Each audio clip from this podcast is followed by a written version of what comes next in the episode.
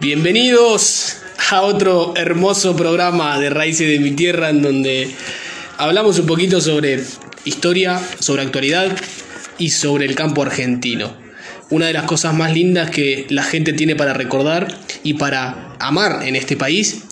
Eh, y también contar un poquito sobre cuáles eran las vivencias, los pensamientos y las creencias de este tipo de personas que, vivían en el campo, de los aborígenes.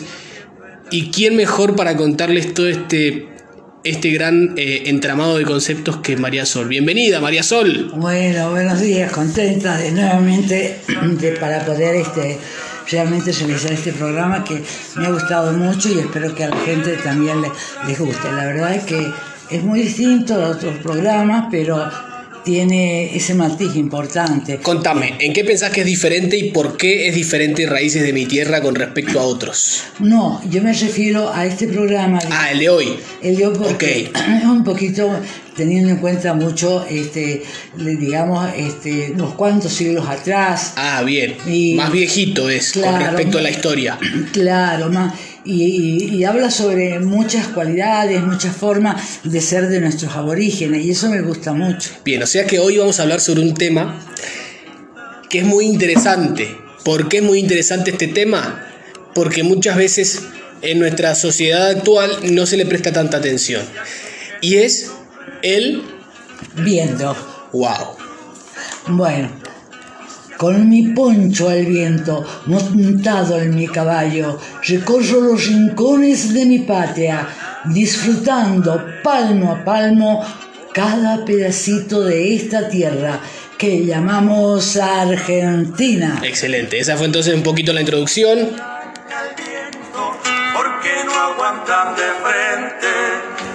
Y esto también nos da un poco de, pie para, para, hablar sobre, lo que, sobre el tema de hoy, porque, a ver, el tema del viento es algo súper interesante, porque cuando me presentaste el tema de hoy yo decía, bueno, en nuestra sociedad actual no se le presta tanta atención, pero antes eh, sí se le daban ciertos atributos al viento, se lo creí, habían ciertas supersticiones detrás, eh, bueno, había muchas señales que, que el aborigen eh, le prestaba atención al viento con respecto al clima, con respecto al tiempo. Contame un poquito cómo es eso. por qué? Porque el aborigen era un conocedor de la naturaleza. Claro. Y aparte era muy estudioso. Por eso hoy vamos a comentarte sobre el Guairapuca, le decían al viento. Mito de los valles Calchaquíe, cuyo nombre se traduciría por viento colorado aludiendo al remolino que se levanta en los días de tormenta, de color rojizo debido a las partículas de polvo que provienen de las tierras caldeadas y resecas por el fuerte sol.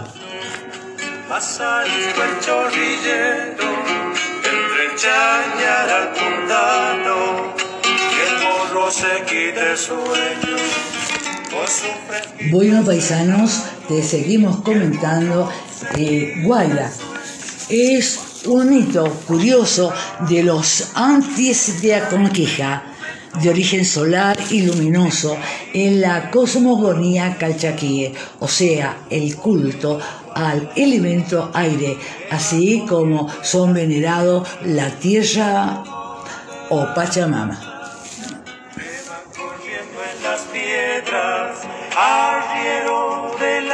Es el criollo trae un mensaje de patria. Viento, ¿a dónde vas? Voy a buscar otras tierras, voy en busca de la esperanza, camino de las estrellas, viviendo y recordando nuestras raíces. Guairapucao, mito su generi. Su generi significa que se aplica a una cosa que es de género especial, peculiar o especial. ¿Cuál era la principal creencia con respecto al viento de estas personas? ¿Qué, pensaban con respecto al viento? Uh, pensaban muchísimas cosas, ya vas a ver. A ver. muchas veces incomprensible, con una facilidad pasmosa, se transformaba en otra divinidad, o sea, se une por el arte carnal de la cópula con uno, dos o más mitos, transformándose en un ser mitológico doble y triple. En el folclore, este mito es femenino y así se le conoce con el nombre de Madre del Viento, que es el viento mismo. Continuamos con estas tradiciones, toda esta mitología que es muy interesante y respetable. Guairapuca, pero crea con Pachamama, mito femenino, ¿viste lo que se cree? mito femenino, que lo mismo que el nublado, varón, siendo a la vez la segunda de esta divinidad, el conjuro más encarnizado del aviento, al cual ésta disipa cuando sopla, produciendo la lluvia, que fecunda los campos y fertiliza los andenes. Y andele que es lo que significa un corredor o sitio para caminar. Así, paisano, recorriendo los caminos de nuestra patria, chica en tradiciones y sueños. Y si acaso me afloja la suerte, no hay faltar alguien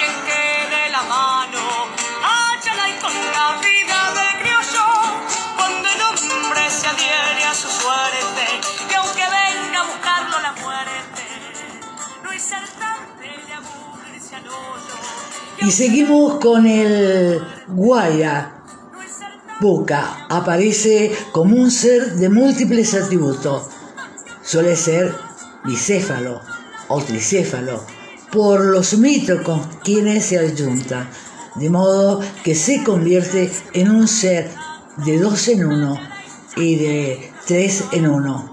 Guairapuca, tanga tanga, calchaquíe, como así son tres personas. Bicéfalo significa dos cabezas y tricéfalo tres cabezas.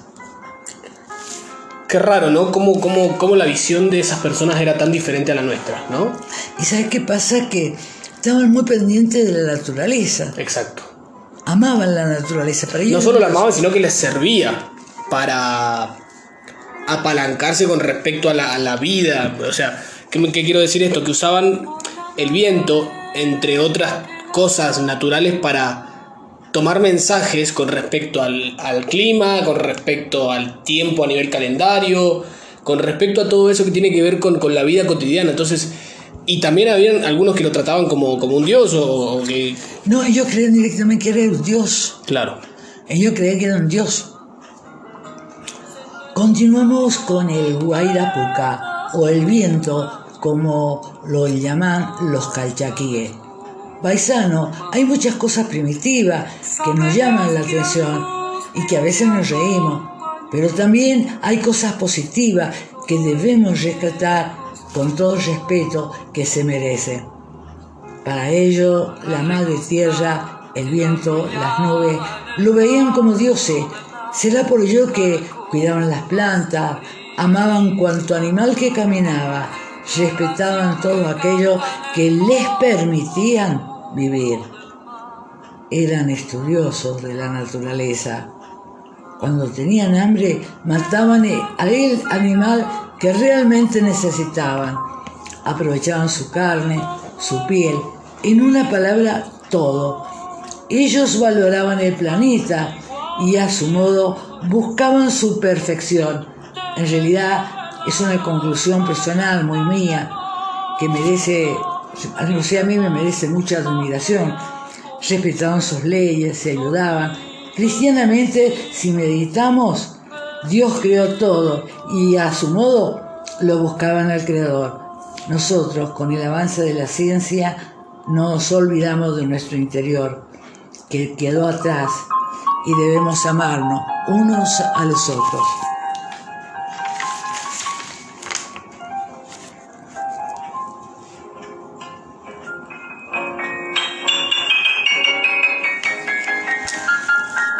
Paisanos en algunas regiones lo llaman Guairapuca o Guairatata. Y ahora te vamos a contar. Guairatata en el noroeste de nuestro país, en Bolivia, nombre que le dieron los indios al dios que representaba a los vientos y a los huracanes.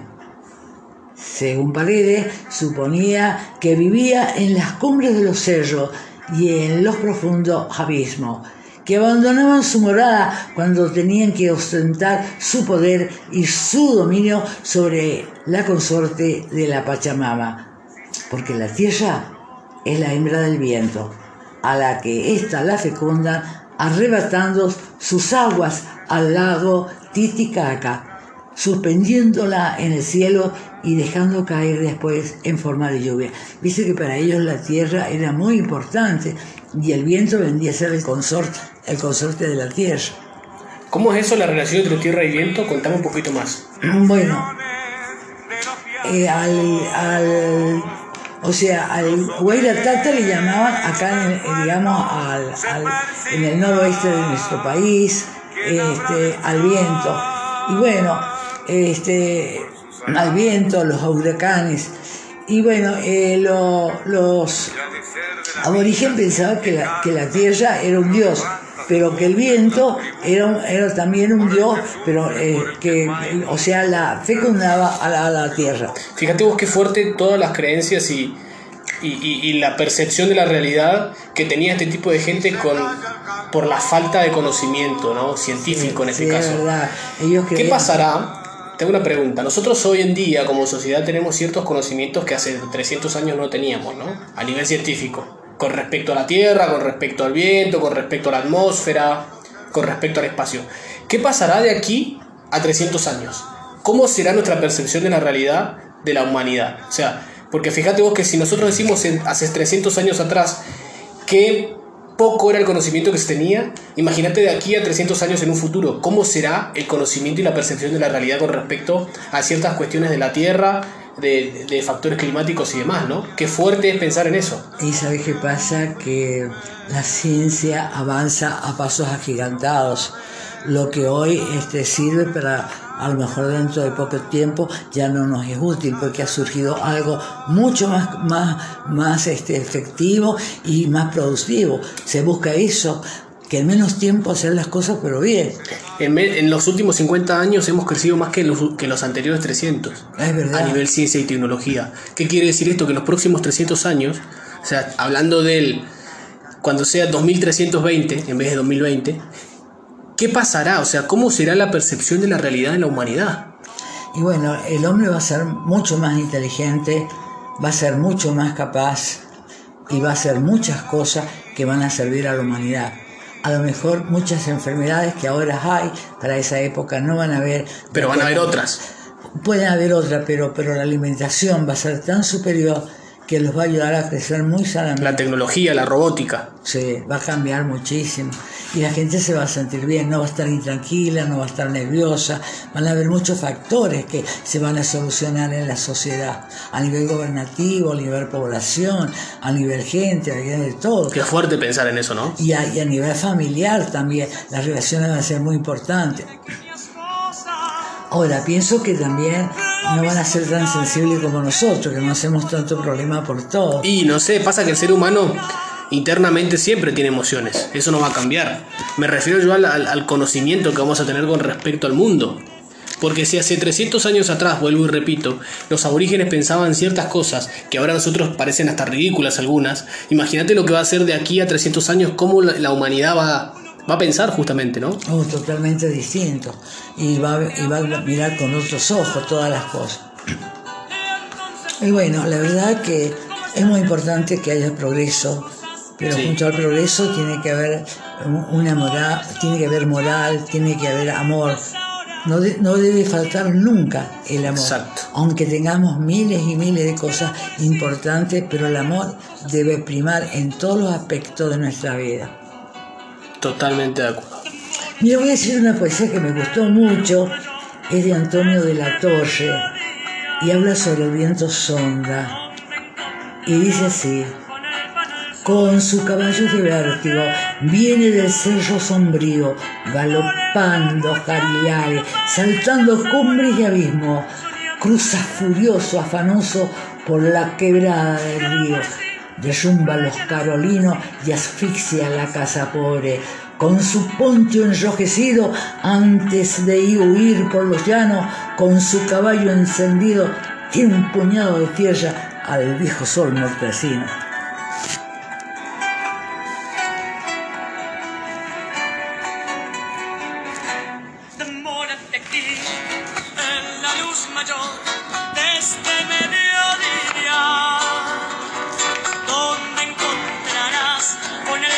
sol, la mesa tendida.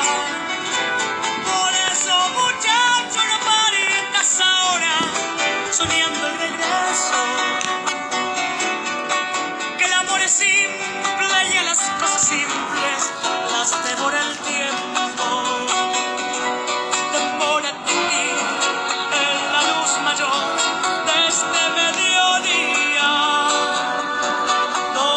Navegando todo un sentimiento, creo yo. ¿Qué es el aire? El aire es una mezcla gaseosa formada por varios gases, oxígeno, nitrógeno, argón, anhídrido carbónico, también tiene vapor de agua, microbios y pequeñísimas partículas, en la mayoría de los casos se encarga de darle color cuando el sol calienta el aire y este se eleva formando corrientes cálidas. Al elevarse por la atracción del Sol, deja debajo un vacío, que es ocupado por otra corriente de aire frío, que está a la espera de su lugar. El aire ocupa todo, no hay espacio sin aire. El aire tiene un motor, el sol que se encarga de ponerlo en movimiento. Así tenemos acá, así tenemos el viento, acá en San Juan de Sonda. ¿Qué te pareció el sondista de los otros días? Realmente increíble lo fuerte y lo caliente que es el viento en ciertos lugares, en ciertas regiones, como por ejemplo puede ser acá en San Juan. Y es cierto, ¿no? Eh, qué, diferente que, surgía en esos tiempos el viento también. Parecía cuando venía esas oladas, no parecían oladas de viento, parecían oladas de fuego, no se podía ni respirar. Totalmente. Qué difícil fue para todos. Y bueno, el, el pampero cruza la pampa, el sur está Río de la Plata y el viento blanco la cordillera de los Andes.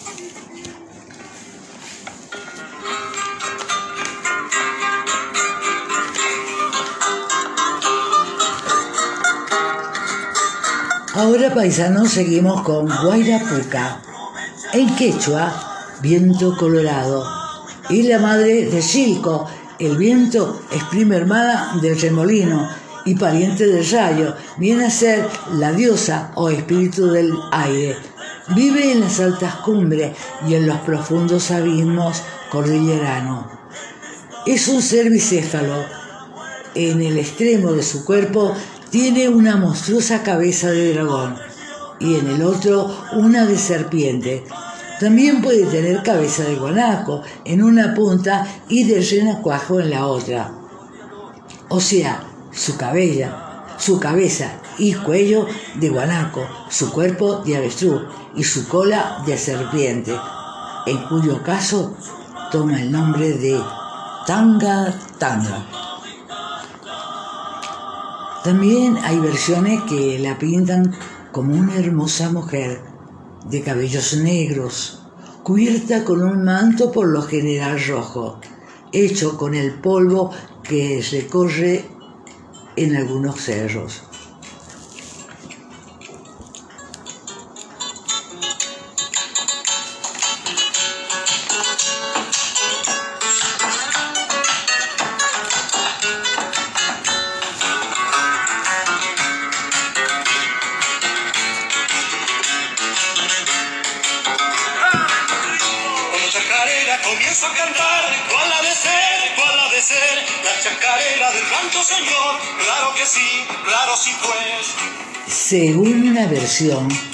Guaira Puca puede hacer tanto el bien como el mal. Sus malos sentimientos se manifiesta cuando destruye las cosechas, y se afana por prolongar la sequía. Para conseguir esto último, se traba encuernizado y lucha contra Puyuspa, el nublado, su eterno enemigo, creador de la escasa humedad ambiente de esas regiones.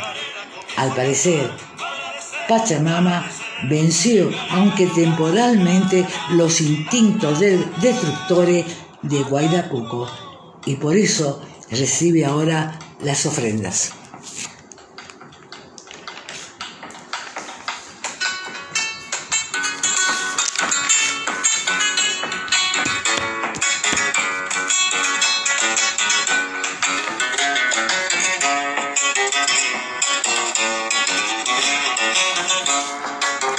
El campo está seco. Hace tiempo que no llueve. Los pastos se ponen tristes y nada todavía anuncia la venida del aguacero bienhechor. Con días con viento livianos del oeste o completamente sereno, van siguiendo sin cesar. El estanciero se desespera un día por la mañana, al abrir la puerta de su vivienda, oye rezongar al capataz. Está retando a su peón y el peón se va, contestando fuerte. Hasta el palenque allí saca rebencazos un caballo, se encabrita, corcovea y se oye toda una explosión de golpe seco en la grupa del animal y de pisotones y de patada hasta que el caballo, cortando bozal y cabestro, dispara enseñado. Al ruido, asoma la cabeza a la ventana la señora del mayordomo, fruncida la cara, tiene pegada en cada cien un redondel de papa fresca, un aire de terrible mal humor. Y dice, ay, viento sonda.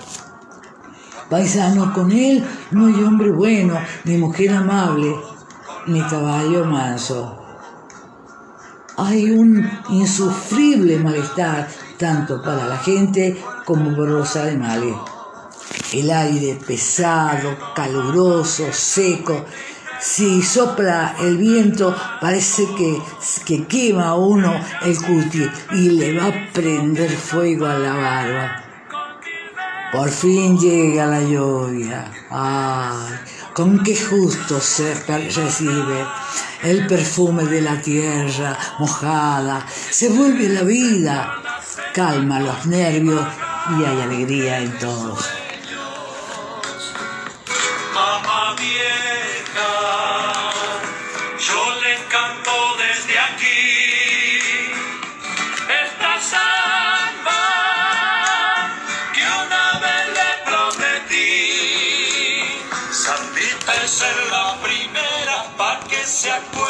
Los clones vuelven del trabajo, mojados y contentos. El capataz chancea con ellos. Los caballos relinchan alegre y a la ventana asoma la cabeza la señora del mayordomo. Risueña ella también, ahora y de muy buen humor, fresca, rosada y muy buena moza.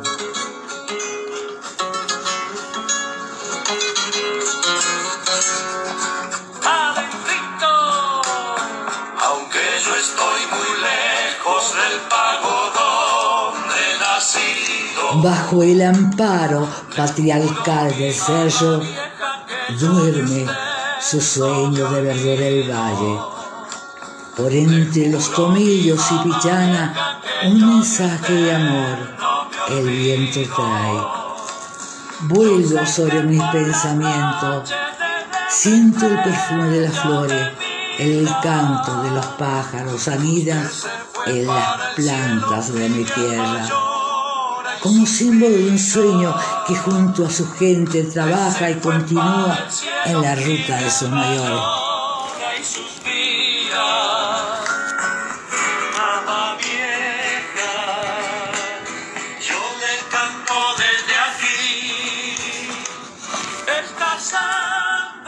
Qué bien se ven en estas vueltas, de los caminos serranos, de los toda la razón del dicho que sabe los gauchos sabios, del dicho que dice, ayer, ayer somos y en el mundo andamos.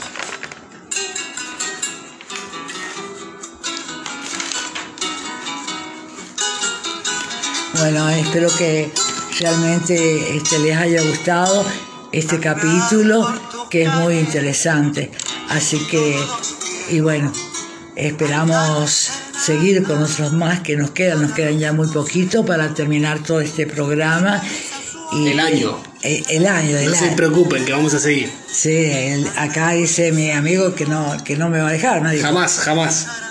Bueno, entonces vamos a seguir trabajando, Jonathan. Sin duda, sin dudas. Y agradecerles también a los que están del otro lado, a los que siempre nos escuchan y, y nada, valoran también nuestro mensaje que es importante.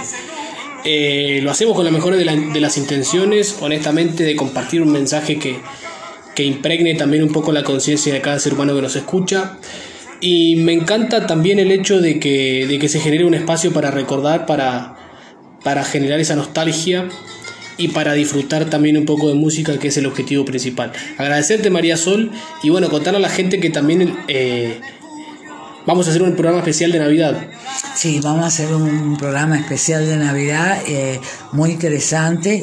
Espero que nos haga con todo, porque lo vamos a hacer con todo el corazón y, y, vamos a poner todo por todo, porque para mí Navidad y para vos también, Jonathan, lo comentábamos, es muy importante. Totalmente. Y bueno, y vamos a seguir con todo esto que realmente este, nos interesa. Yo quiero agradecer a la gente de Estados Unidos que nos están escuchando, de Singapur y qué más era, Jonathan. Y aquí de Argentina también. Y de Argentina muchas provincias nos están escuchando y también hemos recibido muchísimas felicitaciones de todos lados.